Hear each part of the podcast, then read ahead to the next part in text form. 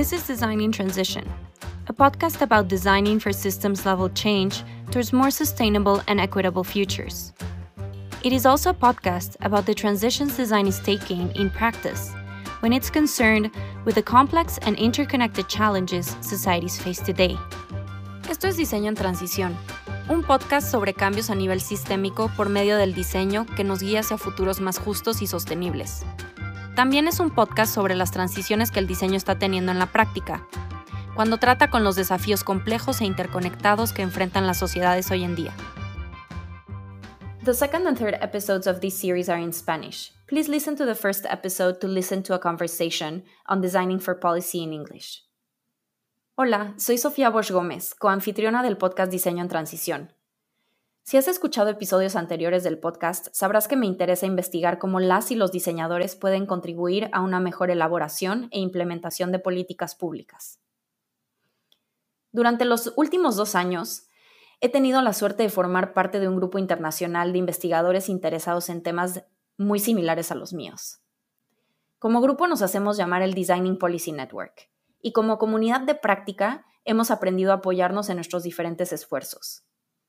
Ahora estamos interesados en empezar a compartir nuestro trabajo de forma pública. En esta serie corta de tres episodios, los miembros del grupo discutirán lo que significa diseñar en el ámbito público, dentro de un contexto de gobierno y cómo esto se manifiesta en la creación e implementación de políticas públicas. En este tercer y último episodio escucharemos a Natalia Villamán, Luis García y al doctor en diseño e innovación Federico Vaz. Natalia es argentina pero nos acompaña desde Finlandia donde es candidata a doctora en Ciencias Sociales en la Universidad de Helsinki e investiga el rol de la facilitación como una habilidad cívica para fortalecer la eficacia política y la democracia participativa. Luis es ecuatoriano y candidato a doctor en diseño por la Universidad Carnegie Mellon en Estados Unidos.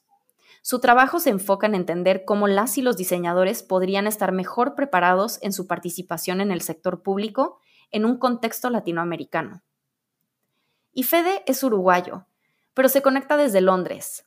Trabaja como investigador y consultor y su último proyecto fue con el MIT GovLab, donde trabajó con actores clave dentro del gobierno de Nigeria para identificar conjuntamente un desafío de gobernanza y apoyar la relación entre los ciudadanos y el gobierno.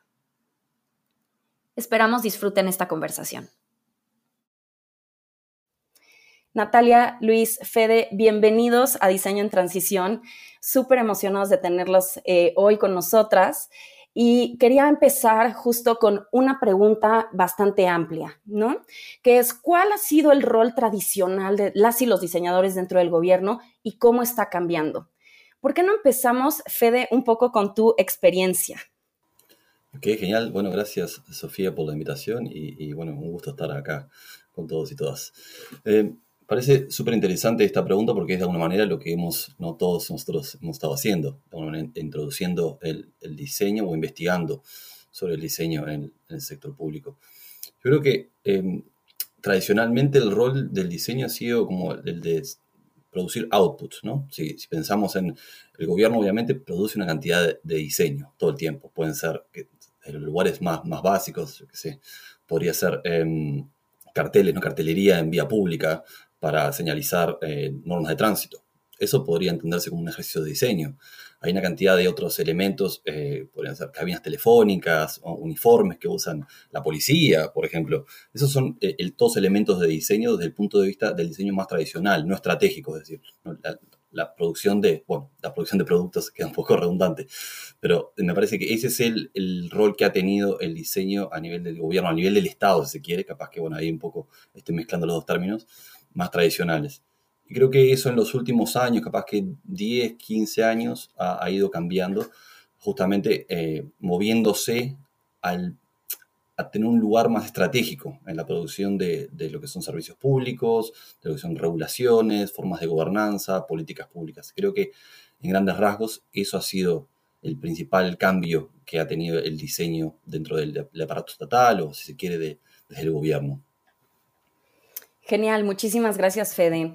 Natalia, ¿tú cómo has visto este cambio, sobre todo desde tu perspectiva de facilitación y cómo esto juega un rol dentro de este ambiente? Bueno, antes que nada, gracias por la invitación y hola Sofía, Luis y Fede. Para mí, bueno, el diseño en sí como disciplina viene, viene cambiando todo el tiempo, así que justamente el diseño en este contexto de gobierno, de políticas públicas, creo que en los últimos años también viene, viene pasando a través de cambios bastante grandes en cuanto a, creo que ahora los diseñadores hacemos parte más activa de lo que es procesos de, planeación, de justificación de ciertas, de ciertas decisiones. Y más que nada me parece que el cambio más grande fue de pasar de ser algo accesorio a algo necesario, que me parece que siempre está como esta concepción del diseñador y del diseño como algo extra que, que, a veces se contrata o que se usa en ciertas instancias y ahora hay un poquitito más, obviamente dependiendo de, de dónde hablemos y en qué momento, como algo que hace falta, algo a lo que se le da un poco más de valor al proceso de diseño, a la forma de pensar que tenemos los diseñadores. Y entonces tenemos como un poquitito un rol más activo en lo que es cuestionar, por ejemplo, la manera en la que se hicieron las cosas hasta ahora y sobre todo se ve mucho más al rol del diseñador como experto en no solo en diseño, pero también en otros sectores. Por ejemplo, ahora tenemos mucho más diseñadores expertos en áreas como sostenibilidad, cuestiones sociales, etc. Así que para mí ese es el cambio como más evidente. Qué interesante, me, encanta esta parte eh, justamente de no verlo solo como un accesorio. Ahora, estamos hablando desde perspectivas o desde lugares diferentes, ¿no? Eh, la forma en la que se está utilizando el diseño en diferentes lugares del mundo eh, se vuelve bastante particular a la, a la, región, al país, a la ciudad, al municipio, ¿no? Entonces, Luis, ¿cuál es tu perspectiva justamente trabajando desde un contexto más, pues, centrado en Latinoamérica? Bueno, hola, primero, a todos muchas gracias por la invitación. Em, sí, creo que esa, esa, pregunta siempre es un poco eh, complicada porque por lo general de donde aprendemos o las referencias que tenemos de trabajo similar eh, son de contextos muy diferentes. Em, recuerdo cuando estuve investigando un poco más eh, sobre qué diseñadores trabajan en el sector público, tenía un poco de problemas para encontrar personas que vengan específicamente del diseño, que estén haciendo el tipo de trabajo que eh, Fede y Natalia eh, mencionaron. Entonces era una, una, gran barrera primero encontrar a estas, estas personas y por lo general cuando encontraba personas que estaban haciendo trabajo similar, siempre terminaban viniendo de, o en la mayoría de los casos venían de, de, disciplinas diferentes. Eh, entonces, no sé, creo que a pesar de que el diseño sí esté eh, eh, posicionándose cada vez más, aún queda mucho trabajo que hacer en los contextos en los que, eh, en, los que mencionaste, al menos en Latinoamérica o en Ecuador, todavía sigue siendo complicado ver a diseñadores liderando esos procesos de diseño. Tal vez la, victoria que, que, hay ahí es que sí se está hablando de eso y tal vez ahí hay que agradecerle un poco a algunas algunos movimientos o algunos eh, generadores de conocimiento en esa línea que han hecho que se posicione un poco eh, y que al menos en el sector público se empiece a ver un poco de valor en los procesos, pero creo que todavía queda un poco de trabajo que hacer ahí. Em, y claro, y después más específicamente sobre trabajar en eso, en estos contextos, contextos como el latinoamericano, en donde, em, no sé, los índices de desigualdad son mucho más altos, en donde la, corrupción en el sector público tiende a ser un poco más notoria. Eh, creo que siempre traen como un, eh, una serie de barreras extra para hacer este tipo de trabajo. Los incentivos en el sector público en este contexto también pueden ser un poco diferentes a, a, no sé, tal vez a, a, los europeos o a los estadounidenses. Entonces, el cómo navegar en eso también creo que es algo eh, muy diferente que tal vez aún no lo entendemos al, 100% y en donde creo que hay muchas oportunidades de hacer trabajo para encontrar esas respuestas y, apostar al, sector público desde nuestras perspectivas. Qué interesante, porque eh, la forma en la que lo describen es un poco eh, reposicionarse, ver las cosas de forma diferente, eh, un poco empujar lo que ya se genera, ¿no? El statu quo. Entonces, ¿cómo es que, una gran pregunta, ¿no? Sería, ¿cómo es es que generamos procesos justamente que sí generen innovación, ¿no? Generen el, hacer las cosas de forma diferente, pero que no se utilice como comodín, sobre todo en regiones, como mencionas Luis, en donde tal vez los procesos son un poco más complejos, en donde los incentivos, lo que se quiera hacer, eh, eh, las tensiones, los poderes no son tan transparentes como querríamos, ¿no? Como pensar, pensamos que podrían ser. Natalia, tú has hecho un poco de trabajo en este sentido ¿Nos podrías contar un poco eh, sobre este, este, esta utilización de, procesos de diseño como, como estos comodines?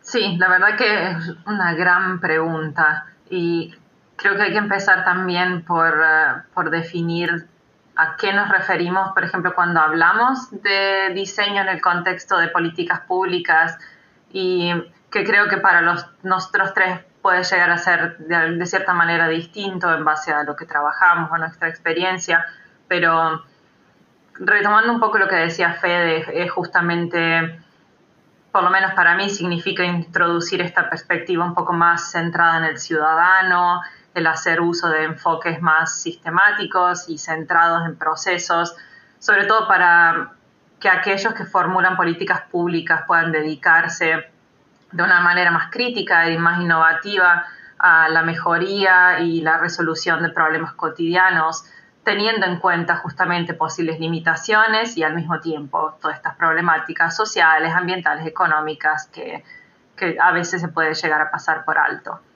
Pero mm, en cuanto a, tu pregunta de cómo usar el diseño de manera innovativa, para mí pasa tanto por el evaluar todo, todo el tiempo qué significa participar.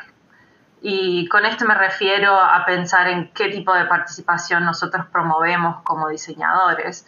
Y mm, en mi caso yo pienso que como diseñadores tenemos que asegurarnos de promover encuentros e instancias que sean seguras, que, que permitan tener conversaciones difíciles entre grupos que quizás no interactuarían en el día a día. Entonces, para mí el rol del diseño cae en el crear y mantener ciertos espacios que realmente reflejen esas características, asegurarnos de crear un lenguaje en común, invitar a miembros de distintos grupos y sobre todo cuestionar prácticas y costumbres y políticas hegemónicas, siempre incitando sobre todo a pensar cómo podríamos hacer las cosas de manera diferente, que puede sonar bastante cliché, pero por ejemplo esto como ejemplo sucede a través, por ejemplo, del reconocimiento abierto del poder que viene con las posiciones estas que, que llevamos, por ejemplo, en el caso de nosotros diseñadores, nuestro rol como facilitadores, mediadores en instancias participativas y cómo se vuelve nuestra responsabilidad el promover el diálogo, negociar todas estas dinámicas de poder, mediar situaciones complejas y sobre todo asegurarnos de que todos los presentes tengan la oportunidad de expresarse y ser entendidos. Claro. Eh, creo que, Natalia, aquí tocas en, varios puntos bastante interesantes que tienen que ver, bueno, cuál es exactamente el, rol del diseño, ¿no? Cuando estamos hablando de este contexto de políticas públicas. Fede, ¿nos podrías dar así como un un, un, dos, tres fácil de entender de cómo es que se está utilizando o cómo se ha utilizado en el pasado, hacia dónde va, cómo se está utilizando en la parte de creación y en la parte de implementación. Sí, claro, eh, me parece súper interesante la, respuesta de Natalia, así que va a haber algunos puntos en, en común. Yo creo que eh, desde que tenemos esta nueva ola, digamos, del diseño introducido en el, en el, quehacer del político, si se quiere, ¿no? en el desarrollo de políticas públicas, principalmente ha estado, el diseño ha estado integrado en, la última etapa, cuando uno tiene que, implementar una política pública. Se, planea, ¿no? se, se, aprueba, si, hay suerte, y después cuando muchas veces estas políticas se traducen en un servicio público, ahí el diseño, generalmente en términos de, service design, ¿no? de diseño de servicios, es cuando entra eh, a jugar un rol pensando, bueno, ¿cómo hacemos esta implementación? Pensando en los touch points, en los puntos de contacto que la ciudadanía va a tener con, el aparato estatal, con el gobierno, y cómo eso se hace de una forma centrada en el usuario o centrada en el ciudadano, en la ciudadanía, si se quiere. ¿sí? Creo que eso ha, ido cambiando un poco de nuevo, retomando la, respuesta anterior, a tener un rol un poco más protagónico desde lo estratégico, o sea, a la planificación propiamente de la, de la política. Creo que eso ha sido el principal cambio que ha habido en términos del rol del diseño en, el desarrollo de, políticas, eh, no políticas innovadoras, pero cómo innovar en el quehacer, de, el quehacer político. Eh, en términos de tres, tres, aspectos, así como hacerlo un punteo, eh, creo que el diseño tiene un rol o tiene tres roles. Uno tiene que ver con la creatividad, que me parece que es el del que menos se habla en general, pero me parece de los más importantes. ¿Por qué? Porque me parece que a veces cuando los diseñadores empiezan a trabajar en estos, en estos ambientes, ¿no? que típicamente son un poco más eh, formales, más burocráticos, dejan de hablar en esos términos porque tratan de plegarse a lo que es la, norma, ¿no? a lo que son las normas en este nuevo contexto, para tratar de, pertenecer de alguna manera. Y si bien, bueno, me parece que hay un poco de negociación en ese sentido y, está bien que, así sea, parece que un, aspecto crítico del, del quehacer del diseñador, él es justamente el introducir creatividad en el desarrollo de, nuevas soluciones, ¿no? O sea, entender los problemas desde un punto de vista creativo y también desarrollar soluciones de forma creativa. Y creo que ahí el, diseño juega un rol fundamental porque mm, el diseñador, el diseñador entrenado, si se quiere, tiene una, serie de herramientas, una serie de metodologías, una serie de, de fórmulas para no depender de la inspiración divina, digamos, ¿no? Y me parece que eso es bastante fundamental, es decir, no depender de, la inspiración y poder trabajar con, diversos grupos de personas para justamente desarrollar eh, soluciones creativas a problemas que en este caso, en general, eh, afectan a la ciudadanía. Entonces, creatividad me parece que es, que fundamental y que es de las cosas que menos se habla. Casi que se habla con vergüenza, pero me parece que no deberíamos. Me parece que justamente la creatividad es fundamental. Eh, el segundo, y ahí ahora, este, relacionado esto con lo que decía Natalia, me parece que tiene que ver con el codiseño y la participación. ¿sí? justamente la introducción del diseño en este nuevo ambiente, eh, creo que tiene que ver con el validar algunas voces que típicamente o históricamente capaz que no tenían lugar. Y, codiseño y diseño no son lo mismo, digamos, el, codiseño de alguna manera es como si se quiere eh, una rama o, una vertiente, ¿no? pero me parece que es qué es lo que ha ido sucediendo en los últimos años. Se ha empezado a haber una cierta identidad, si quiere, entre diseño y codiseño. Que cada vez que hacemos diseño, hacemos codiseño. Yo creo que no es necesariamente así, pero me parece que en el, caso del sector público ha sido bien importante la introducción del codiseño, el traer otros actores a desarrollar justamente políticas y servicios públicos. Eso me parece que es bien fundamental. Habilitar a, a otras y a otros a que sí tienen lugar, a que sí pueden participar, y que lo que digan tiene sentido en el, desarrollo, no solamente en la identificación del problema, pero, pero, también en el desarrollo de las soluciones. Típicamente ciudadanía, pero también servidores públicos, ¿no? Personas que antes capaz que no tenían una voz. Y el tercer punto, entonces tenemos eh, creatividad, codiseño y participación. Y el tercer punto creo que es justamente el habilitar un nuevo tipo de conocimiento, ¿sí?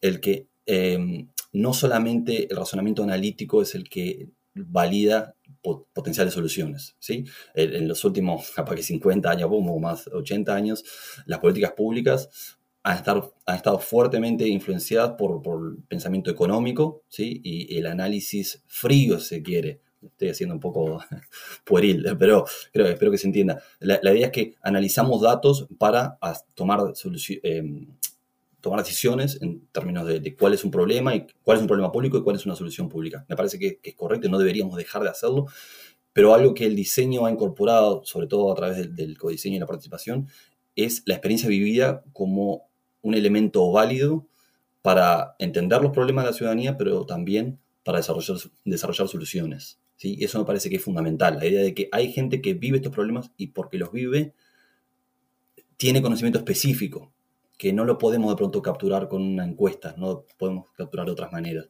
Y tener a esas personas informando justamente cuál es el problema que, que ellas viven y cuáles son las potenciales soluciones que podrían, o los aspectos que podrían solucionarles eh, estos problemas, es fundamental. Me parece que esos, entonces esos tres aspectos son, en, a mi entender, los tres principales aspectos que han, eh, o el rol principal del diseño en, el desarrollo de políticas públicas innovadoras. Fede, gracias por ese resumen. Quedó clarísimo, me encanta. Entonces, eh, tenemos creatividad, ¿no? No depender de esta inspiración divina, como hablabas, el codiseño y la participación y el nuevo tipo de conocimiento. Me encanta. Em, Natalia, desde tu perspectiva, ¿cómo es que es el caminito, ¿no? Que un diseñador tendría que tomar para llegar a trabajar en estos espacios. Eh, justamente todos venimos de, diferentes lugares, eh, no nada más geográficos, pero también eh, estoy hablando de disciplinas, ¿no? Tal vez no todos tuvimos una formación de diseño. Entonces, ¿cómo, cómo es que se llega a estos espacios? Si puede ser, agrego algo a lo que dijo Fede um, sobre la creatividad, porque me pareció, justo me hizo pensar en ese momento y creo que también el rol del diseño pasa por darle otro significado a la palabra creatividad, sobre todo en este, en este sector, porque mm, obviamente hay muchas connotaciones en lo que es creatividad y lo que puede ser cliché y que son post-its, algo, algo lindo, que dura poco y que, bueno, que es una herramienta de marketing, pero creo que también la creatividad y el rol del diseño pasa por mm, darle otro significado, por ejemplo, pasar de enfocarse solo en soluciones a qué tipo de resultados se pueden llegar a obtener. Por ejemplo, evitar las soluciones tipo band-aid solutions que decimos, las curitas que duran por un rato, pero después, bueno, tapan el problema momentáneamente, pero no es algo a largo plazo. Y, y eso también es creatividad, como pensar en soluciones a largo plazo o ser creativos también concentrándonos en crear más y más sistemas en lugar de servicios independientes, por ejemplo, teniendo en cuenta experiencias de vida, incertidumbres, eventos, etc.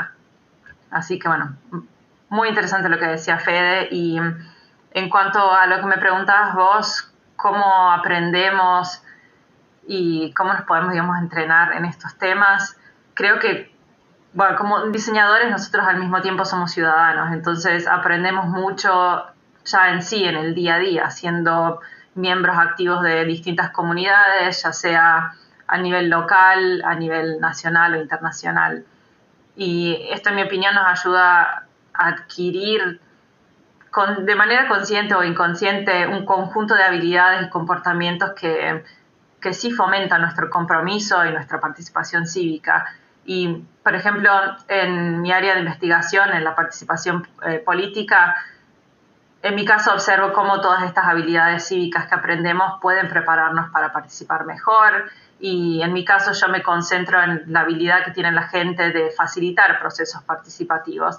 Por ejemplo, si estamos en, una, misma, en una misma sala, cómo podemos hablar de un tema difícil, cómo podemos dialogar a pesar de diferencias, de incertidumbre, de conflicto, etcétera pero al mismo tiempo hay otras habilidades que son muy importantes, como la capacidad de hacer juicios razonados, cómo resolver problemas, cómo analizar ciertos asuntos cívicos, etc.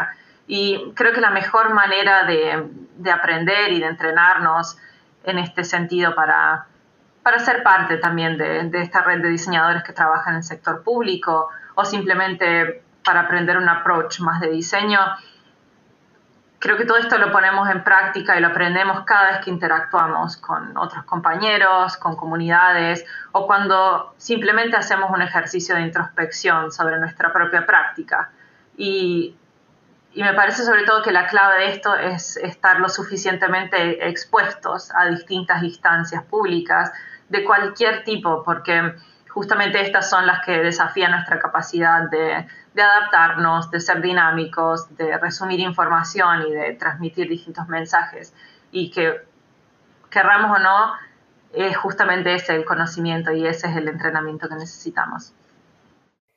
Muchísimas gracias, Natalia. Súper interesante. Me encanta que esta lista, ¿no? Se añaden un par de cosas, ¿no? El hacer los juicios razonados, eh, las capacidades cívicas. Luis, ¿qué añadirías? ¿Qué recomendaciones le darías a algunos de nuestros escuchas que justamente están formándose en escuelas de diseño, eh, están empezando su camino como diseñadores? Entonces, ¿qué, qué, qué añadirías a esta lista? ¿Qué recomendarías?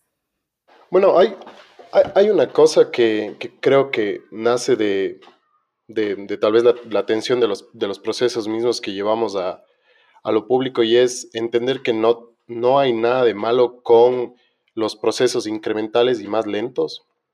Em, durante el, em, el, tiempo que estuve entrevistando a, varias personas trabajando en, en, innovación pública, recuerdo que esa era una de las, de las cosas que mencionaban em, con, más énfasis en, entender que sí, a pesar de que traes procesos que algunos de ellos han sido históricamente utilizados en el sector privado, por ejemplo, para cuestiones de eficiencia y de, y de profit, em, eh, no, se, no se debería confundir que procesos lentos que entiendan bien el contexto, que se tomen eh, una pausa y analicen bien lo que está pasando y sobre todo en lo público, en lo que cometer errores puede costar mucho, eh, eh, eh, entender que esos procesos lentos podrían ser también muy valiosos.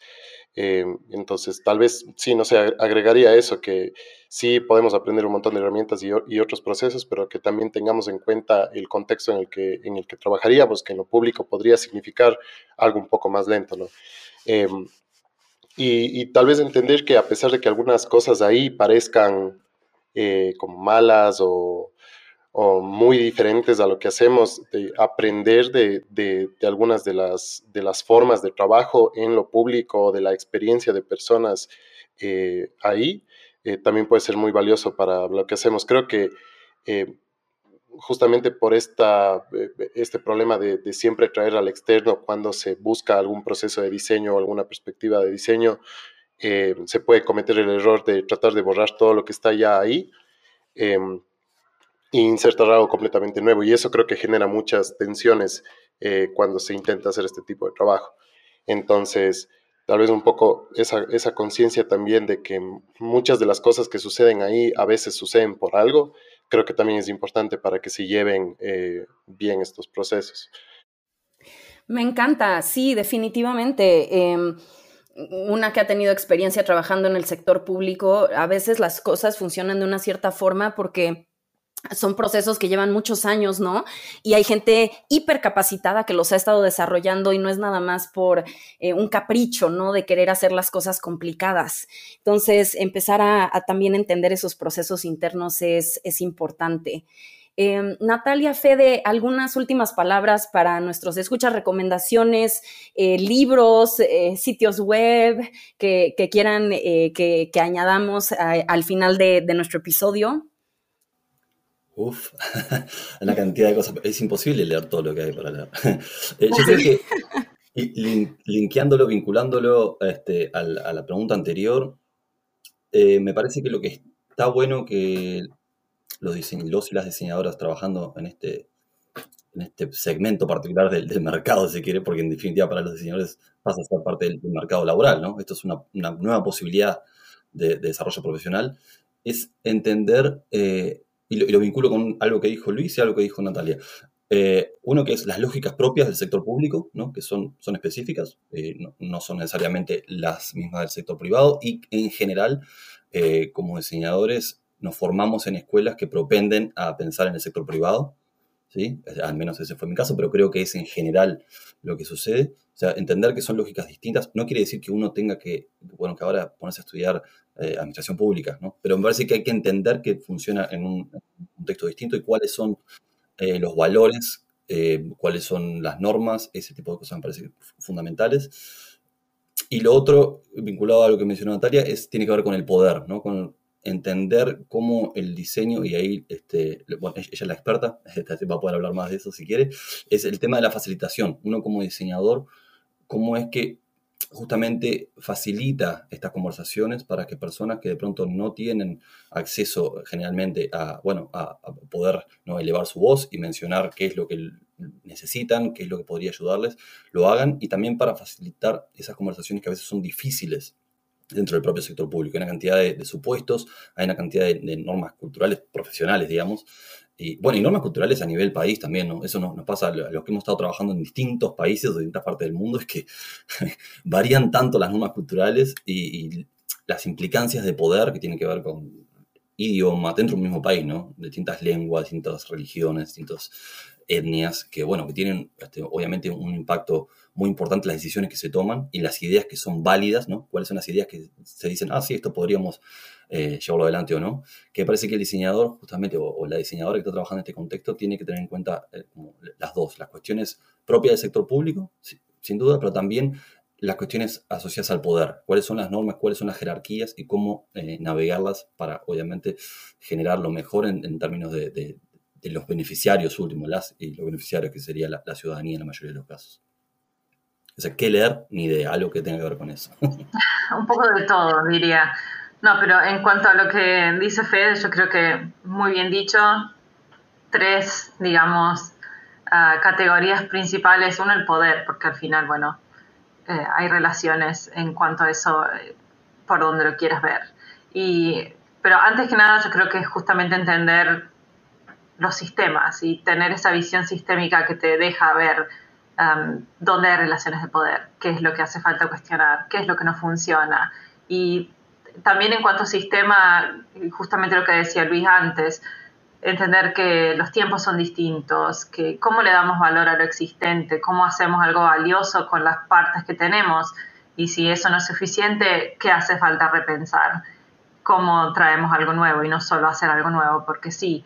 Y, al mismo tiempo, volviendo a la facilitación, uno de los elementos más importantes para mí es entender cómo funciona la gente, porque al final esto es un, un mecanismo que funciona con intereses, con estrategias, con agendas, con políticas y al final tenemos que entender quién forma parte de este mecanismo, porque cuáles son las jerarquías, cómo, digamos, ir un poco más allá y al mismo tiempo cómo comunica esta gente, cuál es la cultura profesional, personal, es la experiencia vivida. Así que al final es justamente entender cada una de las partes y, cuál es nuestro rol en, ese, en ese mecanismo, digamos. Así que también, no sé qué recomendar para leer, pero un poco sobre todo eso.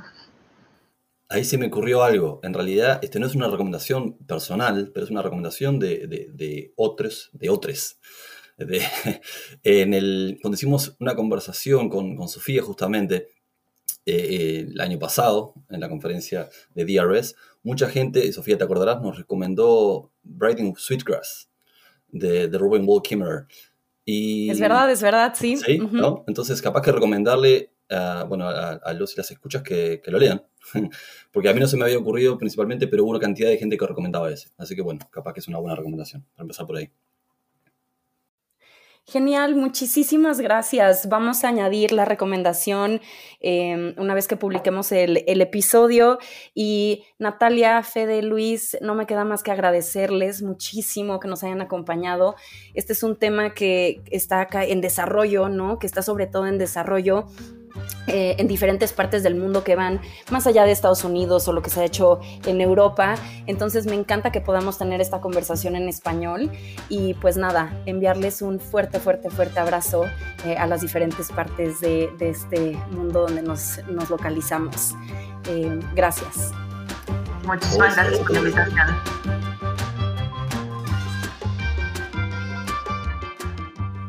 Gracias por acompañarnos en Diseño en Transición. Síguenos en Twitter en arroba dayintransition y también puedes visitar nuestro sitio web tinyurl.com slash dayintransition donde puedes suscribirte al podcast ya sea en iTunes, Google Podcast, Spotify o en tu aplicación favorita. Nos vemos en el próximo episodio. Thank you for joining us on Design in Transition. Follow us on Twitter at dintransition and make sure to visit our website tinyurl.com slash dintransition where you can subscribe to the show through iTunes, Google Podcasts, Spotify, or your favorite podcasting app. See you at the next episode.